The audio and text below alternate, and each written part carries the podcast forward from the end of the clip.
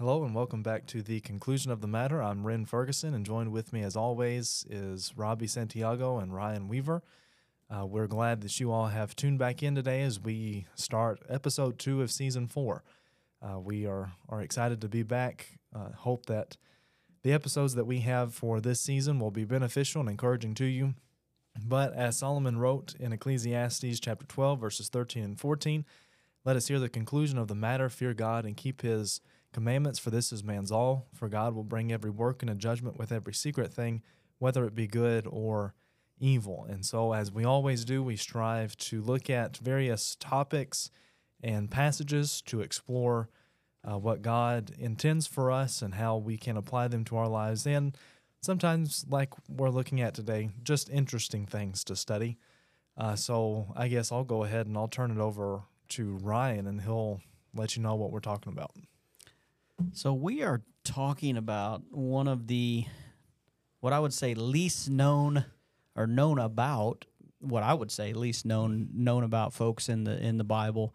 Um, you've probably heard him referred to as uh, the the king of Salam, Salem, however you want to say it. I think it's yeah.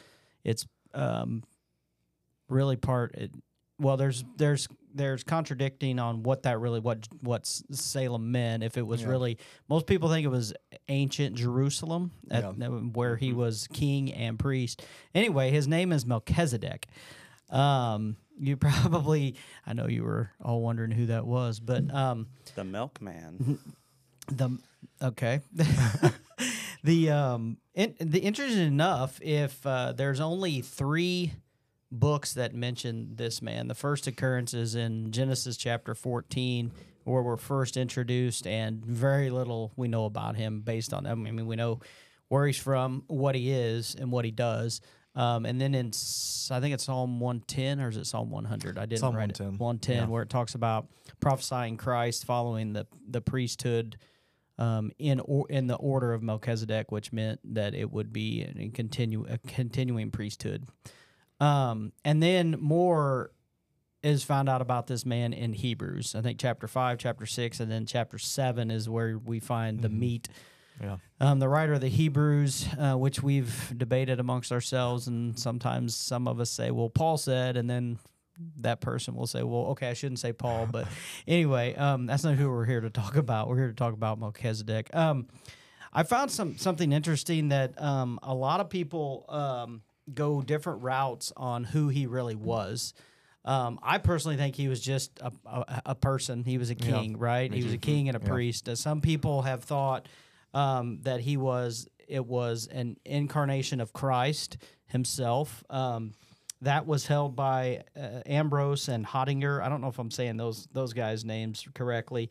Um, some say it was the Holy Spirit. Uh, that's held by Hierarchus and Epiphanes. Some thought it was just an angel, an Origen, and Didymus. Some thought it was Enoch. Um, and some people thought it was Shem, which was Noah's son. So um, there's no evidence that that is the case. No. It just seems like he was a human being that was um, king of um, Salem um, yeah. at the time, and he was also a priest. And I think that's the important part yeah. that we're probably going to look at here. But yeah. you guys want to add? Go ahead and add your tidbits. Well, I just thought that was interesting. I hadn't heard a couple of those. I don't think I'd ever heard the position that some thought he was Enoch or Shem. I that, saw that in a couple commentaries yeah. actually. Mm-hmm. That's Noah's, interesting. Yeah. But also, I, I, mean, I'm just curious as to how they would arrive they to there. those, or even if it was Christ or the Holy Spirit, because just because as you mentioned, Genesis 14, 17 through 24 is literally the only passage that describes any aspect of his life. Mm-hmm. Every other time, it's just references to him. And I don't know how, you know, just based off of what that passage says, how you could could get to that conclusion. I agree. I well, think he was just a, a person. Especially when you get to Hebrews, because Hebrews dives into right. the he refers to the passage there in Genesis and then kind of elaborates right. on it more. So yeah. Right. What I was reading, I was reading kind of some of those similar theories and whatnot, but what I read is pretty much that it was teachings of different rabbis you know, I'm sure probably ancient rabbis. So, kind of the equivalent of just what men kind of had concluded or speculated about that became widespread over yeah. time. But and also, I mean, it talks about how he was king of a specific city. I mean, And so unless, that like, seems, Enoch or yeah, Shem they were kings, and that to me that even would point more conclusively that it wouldn't have been Christ or the incarnation of Christ or the Holy Spirit or anything like that, because he wouldn't have. I mean, if he if it was some sort of appearance of God, kind of like what we read in Genesis 18, whenever he appeared to Abraham, it would have just been an appearance. Nobody, you know, would have known him, but Abraham seems to have known him, yeah. Mhm. recognized him, known him to be the priest, and so I don't know. The well, the other interesting thing you guys talk about uh, the city itself. What I was referring to when I said there's some questions about that is apparently some people believe that it was not really a reference to a local place anyway. It was just part of the the Melech, Salem, which is a title um, as that can be drawn from the name. I don't know exactly how, but um, but also other people. Jerome thought that Salem was in reference to Salim, where John was baptizing a lot of people in John chapter three. Um, Josephus actually is the one who, or, or I shouldn't say it is the one, but um, he refers to it as Jerusalem, and we see that in um, Psalm 76, uh, Jerusalem is referred to as, I think it's Zion, and Zion is referred to Salem in another psalm. So you can tie Yeah, it back. yeah. I, I agree. I think it's just Yeah. what would become Right. Jerusalem. And that's what I saw in most of the commentaries and everything whenever I was studying this. Most think that it was Jerusalem. Yeah. Right. That's the one I think makes the most sense. But Yeah. I think the reason there's so much, you know, so many different theories and ways of, of thought is because there's not really a lot of clear biblical evidence in terms of like this was the specific location and also like this was this specific person. So people begin to speculate and then, you know, you have theories about what Salem Mhm. actually was, and then you have Right. theories about who Melchizedek may or may not have Yeah. been that just kind of Yeah. clearly overcomplicates things. Because think- we've been harping on this for like several minutes when it's really neither here nor there. But I, I think we'll we'll probably get to it, but I think a lot of the the the mystique or the mystery of him comes from um, where it talks about he didn't have a beginning of days Yeah, or yeah. or end or no genealogy, Yeah. and I think people kind of draw that into more of a supernatural, and that's not really the message No, that the writer's no, talking about so there. either. So yeah, well. particularly I guess that would make sense for Enoch's case. yeah, Right. But still, again, that's kind of a little bit of a stretch. And Right. even though they're living, you know, hundreds of years at this point in time, still probably not enough evidence, at least biblically, to really Mhm. conclude that to say with any level of certainty. right. I don't have anything else. okay. So I. Do you guys want to read Genesis? I mean, it's uh, we. Yeah, You want to cover sure. that real quick? So Genesis chapter fourteen. So at a high level, there were five kings um, that went to battle with four kings, and the four kings won and took um, some of the inhabitants of Sodom and Gomorrah hostage, including Lot. And that message was brought to Abraham. Abraham rounded up his posse of 318 folks and chased them down and defeated them. So what that tells me about Abraham is he was he was a very powerful Yes. fi- not him maybe not himself but he had power behind him Right. and i think that comes into play here when we look at Yeah, how Hebrews seven. Yes. Yeah, Yeah. yeah. Um, Mhm. and how he treats Melchizedek Yes. versus how he treats King of Sodom in this same set of verses here. Um, so we'll pick up there in uh, verse uh, 17. This is after Abraham had went, divided his army and, and defeated them and brought back the spoils. It says, after his return from the defeat of, and this is, sorry, chapter 14, if I didn't say that, and, and verse 17. After his return from the defeat of Cheddar, Cheddar Laomer, I'm not sure if that's I've correct. always said Kedor Lamer. keto. Kedor. Oh, I like cheddar because it's like cheese. But anyway, the and the kings who were with him, the king of Sodom went out to meet him in the valley of She- Sheveh, that is the king's valley. And Melchizedek, king of Salem, brought out bread and wine. He was priest of God Most High, and he blessed him and said, "Blessed, blessed be Abraham, Abram by God Most High." Possessor of heaven and earth, and blessed be God Most High, who has delivered your enemies into your hands. And Abraham gave him a tenth of everything. And then, if you keep reading there, you'll see Sodom uh, wanted to actually uh, give Abraham some stuff. Abraham didn't want anything to do with Right. him. Um, but yet he is respecting this person. To your point, Ren, I think he he knows he recognizes Yeah. him. The other interesting thing that he's called the priest of the Most High. Um, this was obviously in, in the pa- patriarchal age, right? So Right. this is prior to the the Levi Levi yep Levitical? Levitical Levi Levi's. thinking about. oh, I thought you were thinking about Leviathan. No, I was yeah. thinking about Levi's jeans. I think is where I was going. But anyways, before that, um, that so he was a priest, but he was also a king, and that's unique. And I read where a lot of times that the priest and the king, the priest and the king would be two separate entities because they both wanted the majority of the power, and they both wanted influence, influence decisions. And it was rare to find this. Yeah. And this is what he was, but also it tells us that he really did believe God. Because who did he give the credit to? Right. He said, "God to has God, delivered yeah. these these enemies into your hands." So, right. um, did you guys uh, read anything about the bread and the wine? Or Not specifically, no. I've seen a couple commentaries. uh, Um, they try to parallel that to uh, since Like his the pre- Lord's Supper. Communion. yes, Hmm. as as Christ has instituted the the fruit of the vine and the bread, that this may have been Symbolic, of Symbolic kind of like of- a ceremonial. Yeah, and that, I saw that in two commentaries, which again we don't know. I just No. found it interesting that that's what he That brought for them interesting. to. yeah. But anyway, You could see it being pretty symbolic there, and it would make sense since it's the exact same emblems, and you know, obviously trying to give credit to God, but also at the same time, we're, you know, probably close to a couple thousand years away from Jesus too, Mhm. Right. which is what that is. The Lord's Supper in the New Testament is symbolic of. So, you know, I maybe know, just maybe. food for thought. Yeah. yeah, I I just thought it was interesting. Yeah, that is interesting. The only thing with that that I think about is for one, I mean, that connection isn't made here, but also, I mean, we know for a fact that there's a connection between the Passover, Passover, yeah. later and Yeah. with the Lord's Supper. I mean, possibly, but I don't know. It's just I Yeah. like I said, It's a I- theory. It's a yeah, theory. It's one of the uh, unknowns that Yeah. we can ask later. So, um, so really, we see here that um, a couple things. We said Abraham was obviously in a position of power, but yet he paid respect to this person. Um, and I think we get to that in he. I think Ren, you were alluding to it there in Hebrews chapter seven, talking about the tithing. Yeah. Um, do you want to go into that? Uh, yeah, I mean, we can if we go over to which I mean, Hebrews seven. I mean, it's loaded with stuff because ultimately, I mean, what I think, even though we don't know a whole lot about Melchizedek, I think ultimately, what we do have recorded was to serve as a type of Christ, Mhm. and that's really what the Hebrews writer gets into here in Mhm. Hebrews chapter 7. But if, I mean, the overall theme of the book of Hebrews is to show how the new covenant under Christ is better than the old.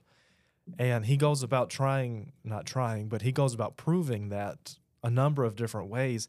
And even going back to chapter 5, well, really the end of chapter 4 and chapter 5, he's talking about the priesthood of Christ. And here in Hebrews chapter 7, which it really goes through the entirety of the chapter, I don't think we'll be I don't know if we'll get to the entirety of this chapter. We might be here for an hour and a half if we do that. But uh, this this whole chapter is to prove how Melchizedek, in essence, was superior to Abraham. And since Christ is a priest after the order of Melchizedek, then he would be superior to Abraham in the Levitical priesthood. Right. Yeah. And so he uses this example here of of Abraham, this interaction between Abraham and Melchizedek to prove that point.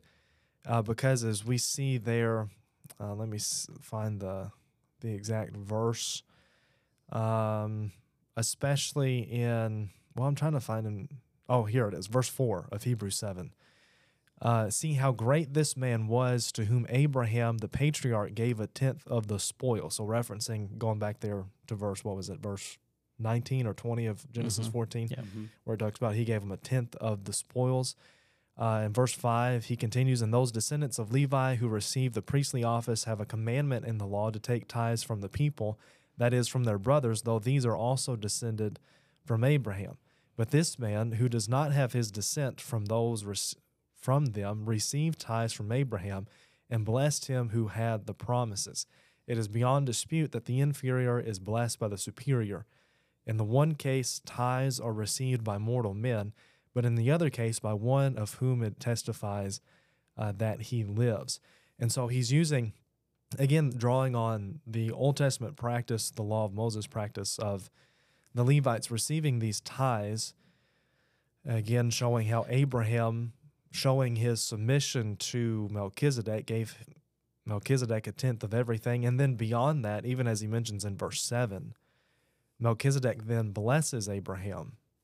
And that, in and of itself, shows Melchizedek's, I guess, superiority or authority over Abraham because if Abraham would have been superior, that blessing It would have would been have the been like around, in a sense. nonsensical, basically. Yeah. Uh, I actually like verses uh, nine and ten because it's got a little bit of um, I don't know sarcasm in it or Yeah, whatever. But his yeah. point is that you know you you could almost say that technically Levi, Levi. and the Levites paid Yes, tithes. ties to Melchizedek Yeah. because it says that he was still in the loins of Abraham. I mean, granted, I think it's symbolic, but it's Mm-hmm. Yes, it's. I thought it was an interesting way to put it. That was kind of the point I was going to make because, you know, that's the same bloodline, if you will. And that was kind of the reason that the Levitical priesthood was so significant was because it had to be through the bloodline, which, you know, under Melchizedek, Right, obviously, right. since that was before any of that was thought of or established, that him being greater than Abraham really proves that point. Right. And then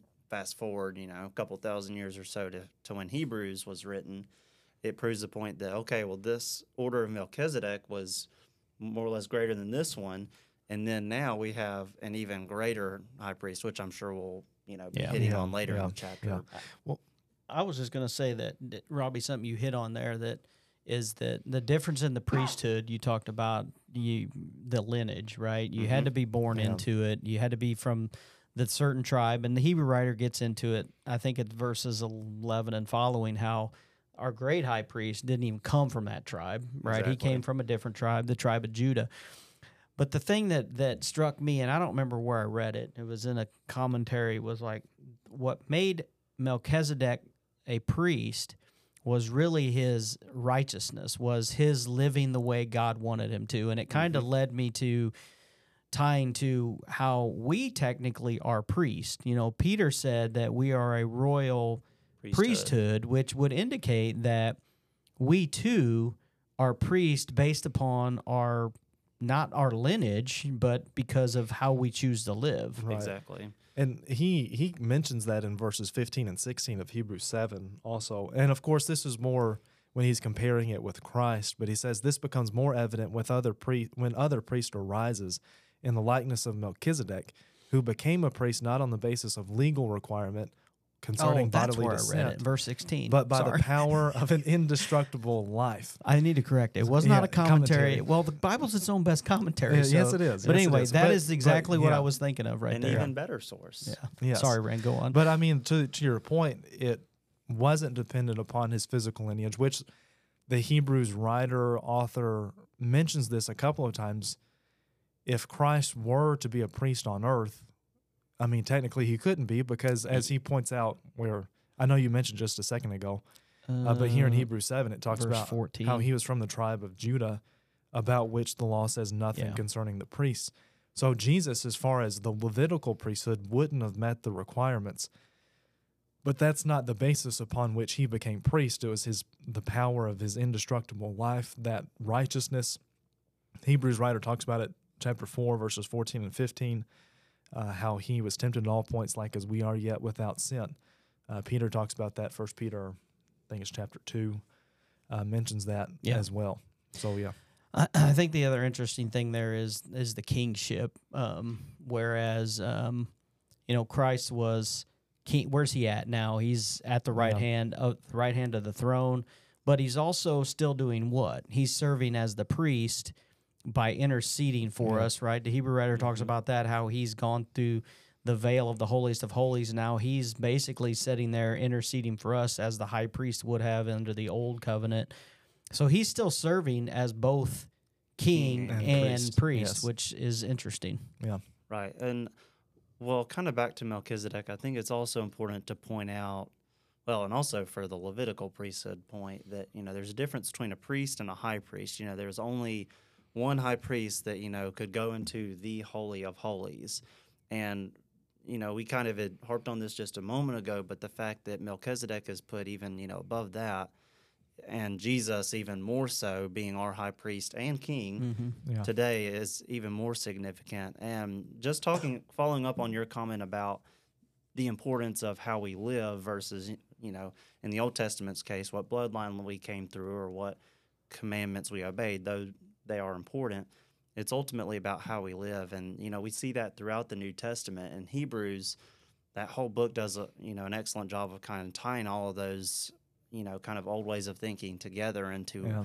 what it should be because throughout the New Testament we we see time and again how the Jews and different groups were trying to bind Old Testament customs and they were Mhm. still you know going on and on about the fact that they were God's people and just weren't willing to let go of some of those things. And then you know Romans, Galatians, Hebrews like there's several books throughout the New Testament that talk about how none of that matters anymore. It matters about you know how you live and but it's all because of what Christ did. Yeah. So- I think that going back to some of the stuff we alluded to earlier, um, if we, I don't think you read verses two and three, No, right? So didn't, no. verse verse two, we we said first of all, he says he is first by translation of his name, King of Righteousness. So he was called Melchizedek, and it translated to King of Righteousness, which Mhm. tells us what kind of life he lived, right? Right, And the other one is he is also the King of Salem, Salem, Salem, whatever you want to call it. Jerusalem. Um, that is the King of Peace. Um, and that that um, the the note that I was talking about Jerusalem, Jeru and Salam meant foundation of peace, and I thought that was interesting. But anyway, so we see the kind of life he's not a. Um, he's a peaceful person. He's living the way God would have him to live under the patriarchal law. Um, he's he's offering sacrifices for his family. Obviously, if he has a family, that was what they did. Um, but then in verse three, and I think this going back, this is where people get, I think, taking it Yeah. literal to the sense of he didn't really have a, a father or a mother. Um, it says he is without father or mother or genealogy, having neither beginning of days nor end of life, but resembling the Son of God, he continues as a priest forever.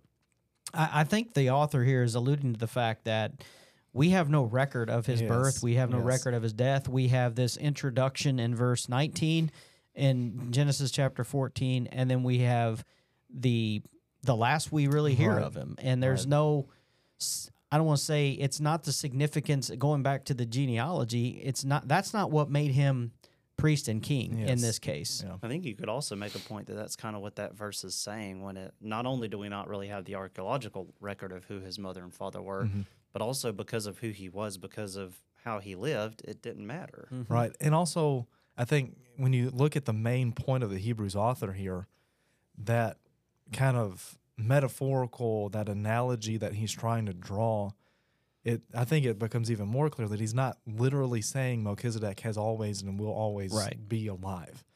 And that he came from nothing because he states at the end of verse three, he's describing how Christ resembled well, I guess here more properly how Melchizedek Resembled. resembled Christ. And again, Mhm. it goes back to that concept of types and antitypes. There were things in the Old Testament, numerous things, that shadowed things that were to come. That's what we see. The Hebrews author deals with that. What is it, chapter 10 in verse 1, where it talks about how those things were shadows of things to come. Uh, so he's drawing this analogy between Melchizedek. And to your point, Ryan, like you said, we don't have his genealogy recorded. We don't know where he came from. We don't know when he died. We don't know any of those things. He's not saying that they never happened, but that we just don't know them, and so it serves as that that illustration, I guess you could say, of right. Christ. I think it's pretty symbolic there. Yeah. wh- the point that he's Yeah. making because you know, without father, without mother, you know, did he just like poof and disappear out Right. of thin air? I mean, you know, And I think with God, all yeah. things are possible.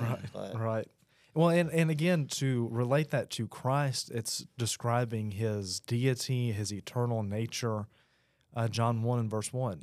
He has always been and will always be. And not only that, he connects it then to his priesthood. The same thing is true of Melchizedek's priesthood. We don't have the record of his priesthood beginning or ending. And so, in a sense, you know, it's What we know of him, he was always a priest. Always a what priest. we know of him, yeah. and Mhm. in that same sense and that's his i think that's the hebrews writer main point here christ will always be priest Yeah, because you can see in um, I think it's Numbers. I just read it this morning as part of my reading, but I believe they were told they would start at the age of 25 and then at the age of 50 they would no longer actually go in and do work. They could they could still help their brothers, but they weren't supposed to actually so there was an Mm-hmm. actual hey beginning and an end to to what the priests of, of the Right. Levites that you knew when they would start and you knew when they would Mm-hmm. end. Yep. Mhm. Right, and And then they would die eventually too. But Yes. right, I think, it, and you brought this up, Ryan, a while ago. I forget exactly when it was, but you know, especially in the ancient times, there was a very delicate balance between what we would call church and state. You know, having a king and Mm, a mhm. separate, you know, religious leader, in this case, a priest, and keeping those kind of definably separate. Um, and then, you know, even there's numerous civilizations that kind of learned the wisdom behind that because they would have a leader that would kind of serve as both, who would pretty much become like, you know, an ancient dictator, Yep. pretty much. So there's wisdom behind that as well. But and if the king didn't like it, they would start their own church. exactly, well, I, I Yeah. ask England. Which I heard something, you know, and you can take this with a grain of salt. It's one of those things. Which one came first? But the whole King Henry, the, King Henry VIII thing. Uh, what I've been told was that he didn't create the Church of England. That it was kind of like already, you know, though not the official church, that it was something that had already existed. And then you know the whole divorce debacle He kind of put his gave him. He's promotion like, here, we'll behind just it." make this Yeah. one, and that way I can get my divorces and Sure, everything. yeah. So I- I think the other interesting thing, not necessarily about Melchizedek, but could be said about a lot of people, what I would see in the Old Testament. Um, I think it proves that there were other people that that worshipped God, believed Yeah. God, served God that we have no record of. Right. Um, sometimes I think we get, and maybe it's just me, but sometimes I get caught in the aspect of like, if it ain't, if it isn't in the Old Testament, it didn't happen, Yeah. and that's not true Yeah. because obviously there were other people that God either probably spoke to miraculously and and led them to the point of where, hey. You're gonna Right. you're gonna serve me or whatever. Um, it's not recorded because the Old Testament really serves a purpose, and Mm-hmm. Yeah. it's to show us that beginning of the Jewish nation leading up to Christ. And there's a Mhm. lot that happened that we don't Yeah. have account of. Well, and you saying that reminds me, like an example is Jonah. I mean, do we really think that was the only time God ever sent somebody Yeah. to the Gentiles to say, "Hey, y'all need to shape up"? That's a good point. Yeah. I, I don't think that it would have been. I think you know throughout time he would have made it known somehow, some way through prophets that perhaps we don't even know anything about. right. Yeah. mhm. That that would have served that function. See, that's the kind of interesting. I mean, I think that goes back to the Deuteronomy 29 29, the secret things belong Yeah. to God, because there are things like, well, how did Melchizedek even find out? Yeah. I mean, it, we don't need to know. No. It's interesting. Yeah. And I think Mhm. that also leads to the point where people start coming up with these ideas of yeah. maybe he was this, that, or the other. Right. But int- I, I think it's important to remember that while we don't have a record of it, there were people that Yeah. worshiped God, believed God, served God, whatever, whatever you want to call it, and were doing what they were supposed to. Right. And to your point, the purpose of the Old Testament, it does deal a lot with history, but the overarching purpose of it was is to give us this narrative of how God worked through history to bring about Christ. Mhm. Mhm. That's the main point. Right. I mean, you think of how many. There, there's just no way that God didn't interact with or speak with like anybody outside of the Old Testament, and that's kind of why you know in the Old Testament there's very little about Melchizedek, which is why you know some people look at it. Well, this guy just you know had bread and bread and juice to give to Abraham, kind of thing, and there's not really a whole lot more. I mean, there's probably multiple other interactions. Well.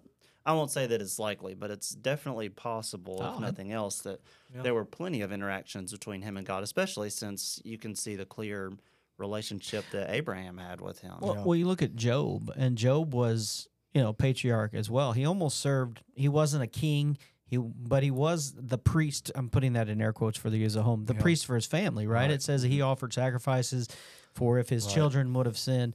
And we see the interaction that God had with Job. It served a purpose. But I, I think you're Mhm. right, Robbie, in the fact that there was probably some of that with other people that we just we just don't, Don't have a record of. Yeah. Probably a whole lot we don't know about. Yes. And Undoubtedly. that's probably Well, a good thing. And, and the some reason the reason why I Yeah. agree with that is because if you think about the New Testament, they say that if they really wrote down all of the things that Christ did, they couldn't fit it in the books, Yes, right? yeah. so Right. I, I think there are things that we just don't have. Right. I mean, we're not we're not privy to, and it just it's interesting. I think, but Yeah. That's thousands of years of history too, though. Also, and you know, just really a handful of books, Yeah, 39 So more than a handful, but not an enormous enormous amount of Yeah. books. So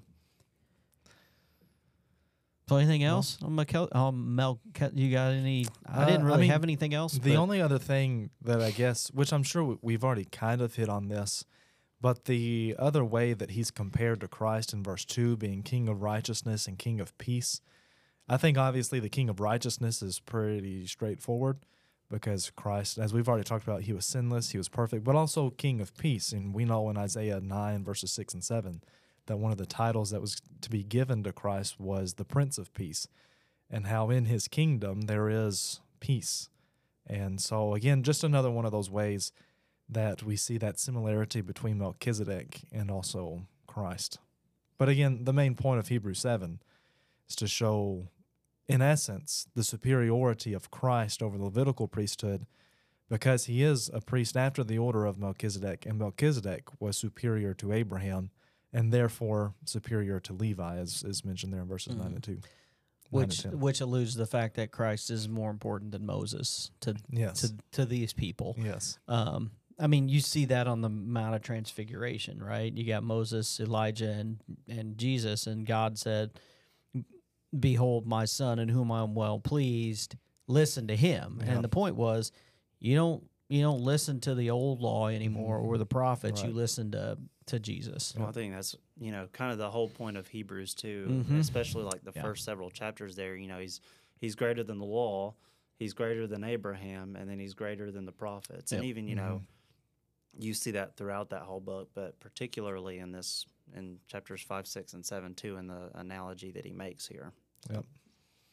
Well, I, That's that's all I have. Yeah, yeah. I mean, we've done 32 minutes on a guy that has like, I don't know, nine Six verses, in the Bible. yeah. So I think we did pretty good. Anyway, um, I'm kind of disappointed you didn't like my nickname for him, the the Milkman. milkman. I, d- I I, didn't was- say I disliked it. I was just like, I think I, it just shocked you, maybe. like- just left you. Speechless. I was trying to figure out which one was the hand clap on the on the or the boom boom. I don't know if we really have that on our soundboard. I but thought you were about to mute me.